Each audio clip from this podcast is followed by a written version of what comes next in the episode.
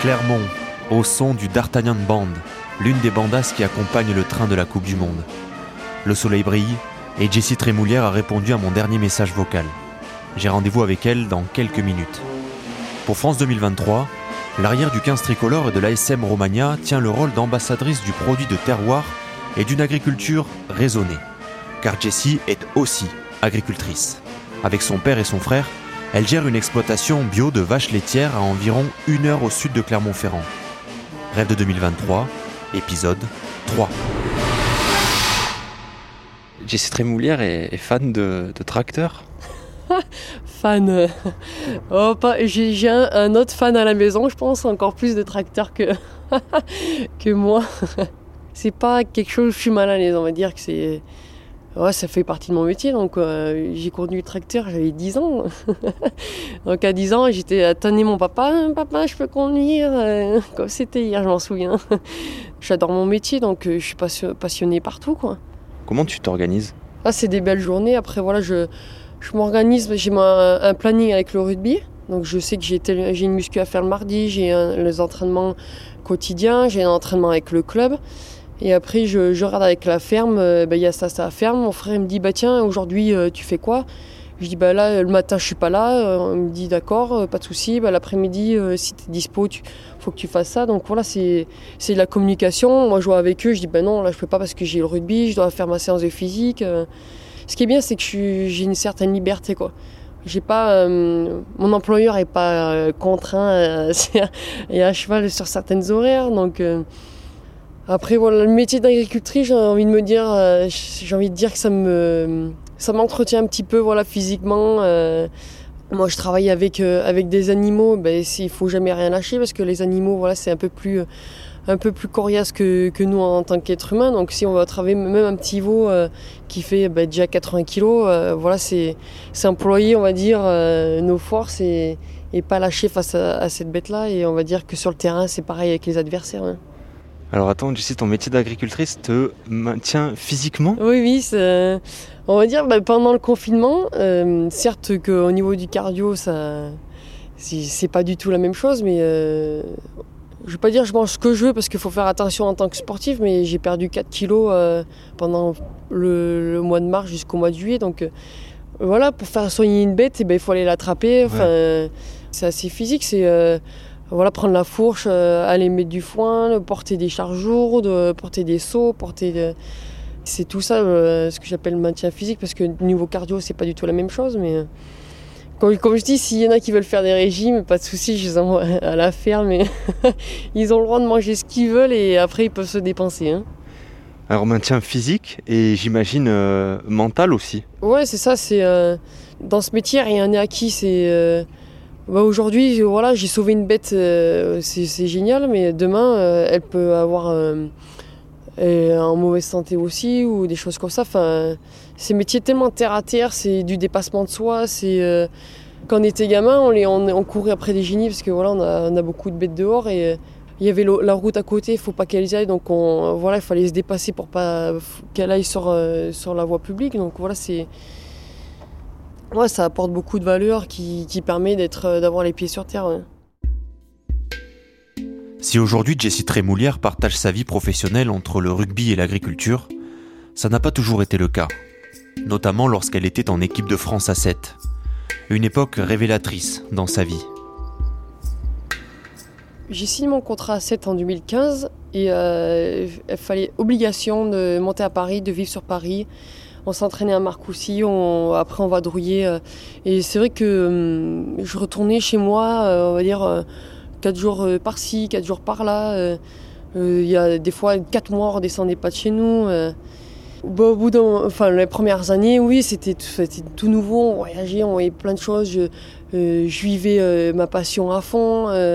j'ai beaucoup progressé et tout. Et, en fait, après, je me suis dit, mais on mange rugby, on joue rugby, on, parle rugby. Et c'est vrai que quand j'allais chez moi, j'avais cette liberté que j'avais pas, pas en équipe de France. Et ça me manquait, au fur et à mesure, ça me manquait. Mais ouais, il me manque ça, il me manque la campagne, il me manque ben, mes animaux, il, il manque toute cette vie-là. Et euh, mentalement, euh, à la fin, ça suivait plus, quoi. j'étais moins épanouie, j'étais, euh, je on va dire, je traînais des pieds pour aller à l'entraînement et une fois que j'avais retrouvé le- les miens, eh ben, pff, les celles qui me connaissent vraiment me disent mais si mais qu'est-ce qui t'est arrivé quoi, enfin qu'est-ce que t'as fait? C'est Lénaï Corson qui m'a. que- Oui, je me doutais, ouais, parce qu'on a beaucoup parlé, mais je me suis dit ben, j'ai tout simplement retrouvé une vie que j'avais envie de vivre. J'ai deux passions euh, réunies chez moi. Et après, ça m'a. Le fait d'être parti, ça m'a questionné, ça m'a répondu à des questions. Est-ce que l'agriculture, oui. euh, Est-ce que je voulais vraiment faire ça Et euh, je suis parti dans le rugby et je me suis dit, oui, en fait, c'est ça que t'aimes, quoi. Regarde, t'es parti loin et au bout de trois ans, ça te manque déjà, quoi. Et euh, j'étais pas faite pour faire juste une chose, quoi. D'être euh, retournée chez. Retourné chez moi, mais pff, je me rappelle la tournée d'été aux États-Unis, mais, mais je me suis amusée, quoi. C'est là où je me suis retrouvée moi-même. Je me suis dit, ben, c'est ça, tu vois, c'est c'est ça la vie, quoi. Durant cette période 100% rugby, Jessie va vivre un autre moment charnière de sa carrière. Après les Jeux Olympiques, euh, je me blesse, fracture du péroné. Et euh, je fais ma rééducation ici, je me fais opérer, je fais ma rééducation sur Clermont. Pourquoi tu fais tout ça? Pourquoi tu t'arraches sur des séances de physique euh, Qu'est-ce qui te fait revenir euh, pour aller jouer au rugby Pourquoi? Et je m'en souviens très bien, c'était une séance de physique et mon préparateur il m'a dit, Pourquoi tu fais ça? Tu veux être la meilleure joueuse du monde. Je me dit, mais il est fou, et à chaque fois, je me répétais, quand c'était dur, tu fais ça pour être la meilleure, meilleure joueuse du monde. Tu vas. Je, je suis née, je suis, enfin, je vais pas dire je suis née battante, mais voilà, j'ai toujours battu. Voilà, je m'en souviens de cette image et je me suis dit, je vais être la meilleure joueuse du monde. Et Et puis arrive euh, ce, ce titre, une consécration. Mais sur la cérémonie, il y a- tu te souviens de quelque chose qui où tu te dis euh, Pff, Ah ouais, quand même, quoi. ouais, pour moi, c'était très bien. J'étais dans les cinq. Je me suis dit, mais pour moi, c'était. euh, ouais, en plus, on était cinq- quatre à représenter l'équipe française. Pour moi, c'était déjà gagné. Enfin, l'équipe de France était là et quand on m'annonce mon, mon nom, j'ai fait, mais c'est pas possible. J'ai mis. euh, même sa fille me dit, Jessie, euh, faut que tu ailles, quoi. Je sais pas, j'ai mis 5 secondes. Je dis, mais c'est non. Mais non, j'ai, c'est pas moi. Enfin, pour moi, c'était, euh, ouais, j'ai du mal à, à accepter, on va dire, les titres individuels, quoi. Et qui te remet le prix? Le prince Albert, quoi. Même je lui fais la bise, je fais, mais je m'en souviendrai toute ma vie, c'est waouh. On se dit, voilà, le rugby, ben, il prend de l'ampleur, c'est pas, c'est pas qu'au masculin, quoi. Mais après, c'est discuté. Moi, je vois euh, des parents, ils disent, ben non, tu feras pas ça. Pourquoi? Voilà, ben, c'est pareil, en tant que femme, euh, conduire un tracteur, tout le monde. euh, mais t'es une femme, mais tu dois pas faire ça, quoi. Mais si, pourquoi? Voilà, c'est pourquoi tu. C'est ma vie, c'est pas la tienne. Moi, j'ai envie de faire ça. Je suis persuadée que j'y arriverai. Je suis persuadée que je serai heureuse. Je suis persuadée que ça va m'emmener des choses derrière. Et tu participes c'est- aussi justement à, à ce que les, les- les gamines euh, se disent Ah ben, elle, elle le fait, donc moi, ça veut dire que je pourrais le faire. Est-ce qu'il y, en a qui viennent te voir euh, Est-ce qu'il y a des choses comme ça? Enfin, Ah, en en rugby, oui. Moi, j'ai souvenir d'une petite fille. euh, ben, J'aimerais bien faire du rugby, mais il y a mes parents sont juste derrière. Est-ce que tu peux aller les convaincre? Je lui dis bah oui, mais avec grand plaisir. Je vais aller les voir. Enfin, Et il y a des petites filles, il y a des petits garçons aussi, j'imagine. c'est ça. Ben, je prends l'exemple de ma cousine. euh, mon, petit cousin, il dit je vais faire du rugby comme Jessie et tout. Euh, Non, t'en feras pas, t'en feras pas. Pendant 4 ans. Euh, il y a, récemment, il a joué au rugby et on a discuté. Il m'a dit mais moi j'avais trop peur. J'ai dit, mais pourquoi tu. C'est ton gosse, il veut faire du, sport, laisse-le. Et après, il, fera son propre avis. tu risques quoi, quoi?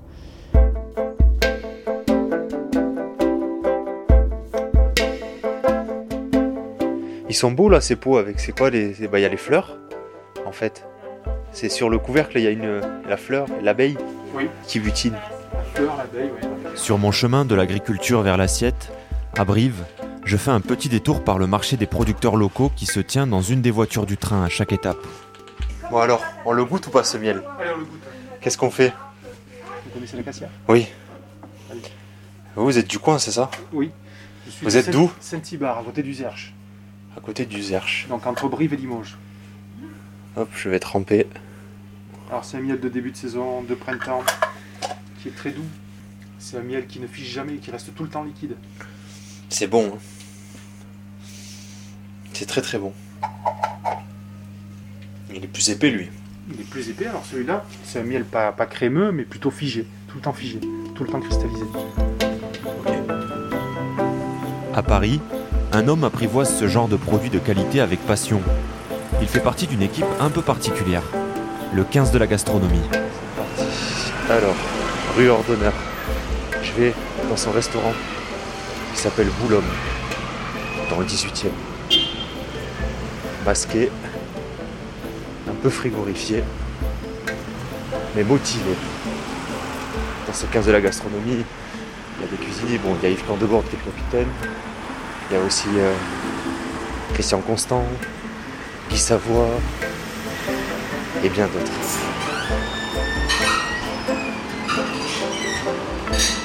J'ai rendez-vous pour une interview avec Julien.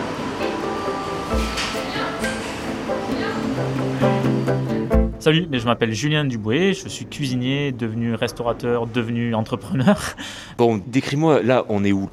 Alors ici, on est chez Boulogne, c'est un lieu que j'ai créé il y a deux ans, en ayant envie de cuisiner dans des fours à pain, euh, tout simplement. Donc euh, de là euh, m'est venue euh, l'obligation de faire du pain, et pour faire du pain, j'ai appliqué les mêmes... euh, souhaits que j'avais sur la cuisine en faisant attention aux produits que j'allais cuisiner. Donc j'ai fait attention euh, à la céréale que j'allais euh, panifier pour fabriquer du pain.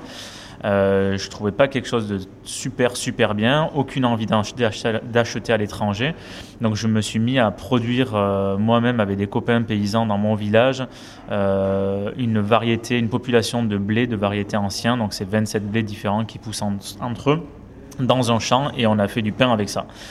Et grâce à ce pain, on a réussi à faire à manger dans les fours à pain. Et derrière, on pose tout euh, sous forme de buffet, donc au centre du restaurant et devant les cuisines. On cuisine pratiquement tout dans les fours à pain avec nos légumes qui sont produits aussi dans le sud-ouest. Et ça donne lieu à un grand buffet à volonté caché derrière la boulangerie. Et euh, Julien, dis-moi, il y, a- il y a quoi de rugby là ici? Alors, il y a quoi de rugby? Ben, il y a moi. enfin, il y a moi, euh, euh, tu me vois avec mon petit mètre 70 et mes 75 kilos, alors je ressemble pas à grand chose, ça donne pas envie d'aller sur un terrain de rugby. Mais euh, j'ai joué quand même pendant une vingtaine d'années. Mais tout gosse, quoi. J'ai commencé à 4-5 ans, comme un peu tout le monde à Pérorade. Euh, et, euh, j'ai arrêté à mon apogée, c'est-à-dire en étant champion de France au Parc des Princes. Donc tu vois, euh, 97, le dernier match au Parc des Princes, avant que ça parte au, Stade de France. Donc euh, voilà, le rêve pour un petit joueur.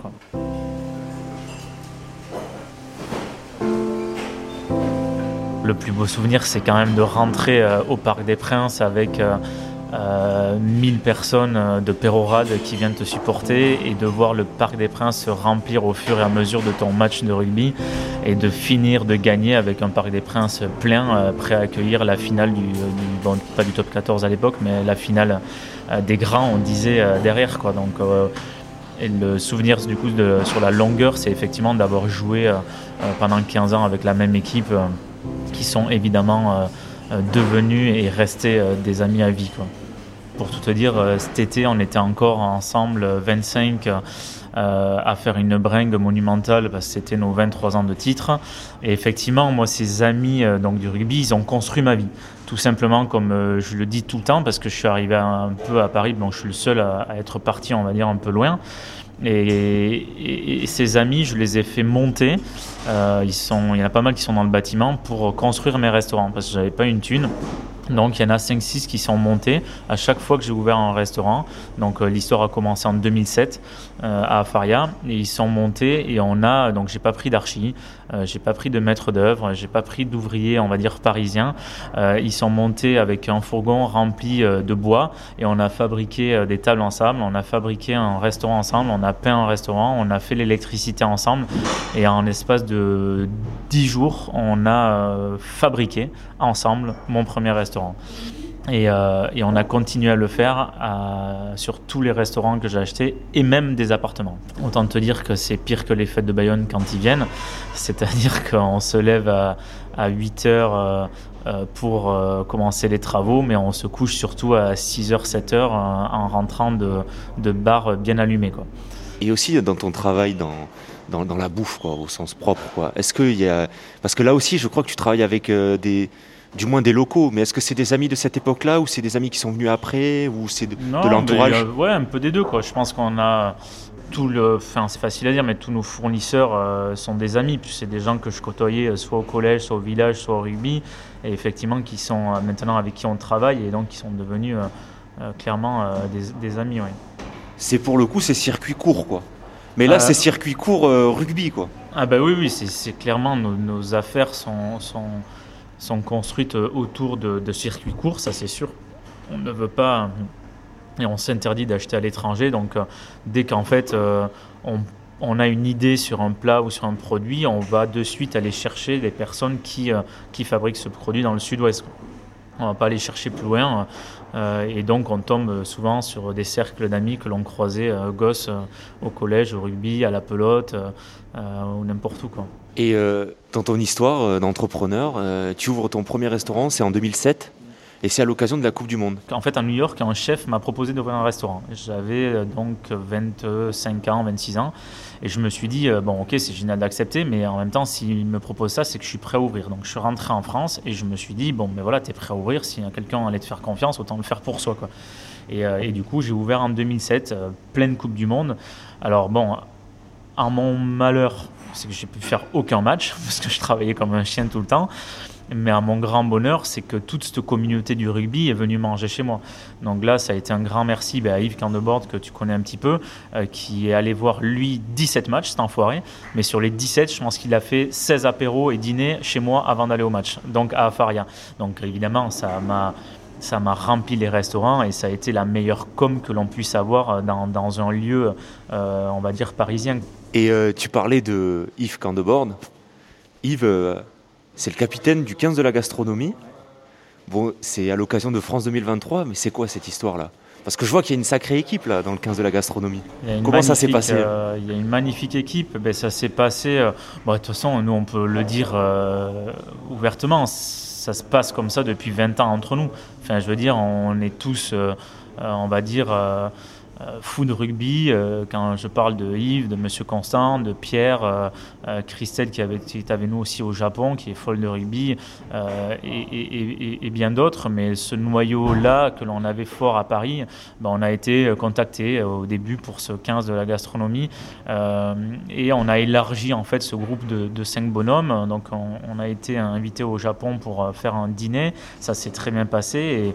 Et on allait là-bas et en plein dîner, on a appris qu'on allait devenir les chefs référents pour, pour, pour donc quand on prend ça au Japon en pleine Coupe du Monde devant 600 personnes, euh, c'est plutôt euh, beau à entendre euh, et, génial. Donc derrière, on a compris qu'on n'allait pas être assez pour organiser tout ce qu'il y avait à prévoir pour 2023. Donc on a élargi notre groupe à 15 et, même 23 chefs, gens de la restauration qui sont affiliés au rugby. Et c'est comme ça qu'est né le, 15 de la gastronomie. Euh, ouais, j'aimerais euh, créer euh, des lieux qui sortent un peu de l'ordinaire autour d'un match de rugby. Donc, ben, avec Pierre, on a parlé de dégager euh, des euh, camions de, merguez saucisses dégueulasses achetés à l'étranger avec un pain acheté à l'autre bout du monde.